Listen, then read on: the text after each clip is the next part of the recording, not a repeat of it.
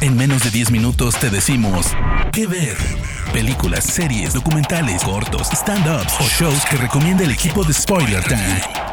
¿Qué ver? Buenas, buenas amiguitos de Is Spoiler Time. Mi nombre es Marisa Cariolo, arroba cariolísima en Twitter, y es tiempo de una recomendación en menos de 10 minutos. Esta semana vamos a estar hablando de la serie de Netflix Ratchet, que está basada en el film que ya hemos conocido y es un gran clásico del año 1975, Atrapado sin salida, que a su vez obviamente está basado en la novela Alguien voló sobre el nido del cuco de Ken Casey, que nos va a contar un montón de situaciones que tienen que ver con el pasado de este personaje. Recuerden esa enfermera tan estricta y que daba tan pocos permisos y era tan inflexible frente a los avances del personaje de Jack Nicholson. Justamente esta serie de Netflix lo que va a funcionar es como una precuela para entender por qué y cómo se gestó esta personalidad que luego conocimos en la película ya clásico de la historia del cine. Así que primero tenemos eso como para enmarcarnos en dónde nos tenemos que situar. Otro dato que es interesante es que el autor Ken Casey al momento de escribir su obra, lo que hizo es tratar de hablar sobre el proceso de desinstitucionalización de los enfermos psiquiátricos.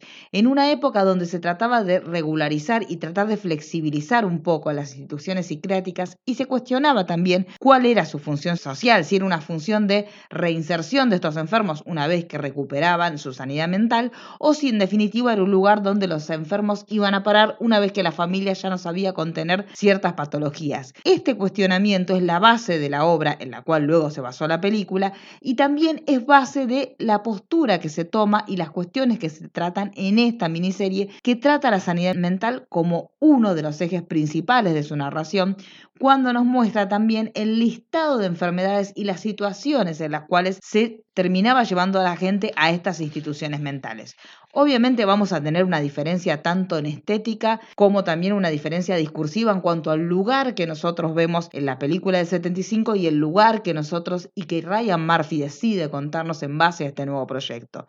Este nuevo proyecto llega a Ryan Murphy en base a una persona que le presenta un pitch y él ve este, en este proyecto el potencial de contar una historia que hasta ahora no se había explorado, que era la historia de esta enfermera y su pasado. A partir de esto lo que hace es volver a contar la historia de Mildred, pero en un ambiente totalmente distinto. Recuerden ustedes que la película de 1975 tenía un ambiente bastante despojado, un ambiente también que era bastante austero y casi en ciertas situaciones parecía un lugar que estaba esta institución psiquiátrica casi en un estado de abandono. Era todo muy lúgubre, los colores eran bastante apagados. En cambio, él en esta nueva puesta en escena elige plantear un lugar totalmente distinto. Entonces, casi casi esto termina siendo un spa más que una institución psiquiátrica donde tenemos una determinada paleta de colores que es muy interesante y en la cual siempre predomina el verde. Esto lo habló tanto con las personas de vestuario como también con las personas que armaron los set. Por eso también Sarah Paulson en muchas entrevistas comentó que ella se sentía muy a gusto al momento de llegar al set y que casi era transportarse a un universo diferente y eso le sirvió muchísimo para llevar adelante su proyecto y para llevar adelante su interpretación del personaje de Mildred, porque realmente la composición y los sets en los cuales se llevaba a cabo la acción estaban tan bien desarrollados que la experiencia terminaba siendo casi inmersiva. Entonces acá vamos a tener una diferencia muy importante entre la película de 75 y esta nueva serie, que es una postura que elige Ryan Murphy y para los que sean detractores del estilo de Ryan Murphy, obviamente acá van a tener algo más que les va a molestar porque la gente que no le gusta este estilo que tiene que ver mucho con la paleta de colores, con esta cuestión de que visualmente sea agradable todo lo que nosotros vemos, es radicalmente opuesto a la postura estética que tomó Milo Forman en la película del 75. Entonces acá los que no se hayan sentido tan cómodos pueden llegar a ver una diferencia que les puede llegar a ser en algo disonantes. A mí en lo personalmente soy fanática del estilo de Ryan Murphy, no me molesta lo más mínimo, pero sé que acá puede haber una especie de parteaguas en cuanto a lo que les gusta y a los que no les gusta, a los que son fanáticos o no del estilo de Ryan Murphy, así que acá tenemos una postura totalmente diferente. Luego vamos a ver un tema que también es muy importante y es casi uno de los ejes principales cuando hablamos de sanidad mental, el listado o las enfermedades y situaciones que en ese momento estamos situándonos hacia fines de la década del 40 que en ese momento se consideraban enfermedades mentales y que hoy no lo son. Y la homosexualidad es una de ellas y obviamente también es un tópico que trata Ryan Murphy en toda su obra. Y acá nuevamente nos vamos a estar situando en este momento histórico donde la homosexualidad era tratada como una enfermedad y dentro de esta enfermedad vamos a estar, en ese momento enfermedad actualmente obviamente no lo es, dentro de este contexto vamos a hablar también sobre las terapias de conversión, que en ese momento eran por demás invasivas y que eran por ejemplo la lobotomía. Todo eso también lo vemos retratado de una manera muy cruda y fue una elección también muy importante que realizó Ryan Murphy. De hecho, el actor que interpretó esta escena de la lobotomía dijo que él estuvo asesorado por médicos sobre cómo era la práctica. Se hicieron inclusive ensayos, obviamente con maniquíes, y luego obviamente, al momento de la filmación se reemplazaron por actores. Pero lo cierto es que es importante este testimonio para entender,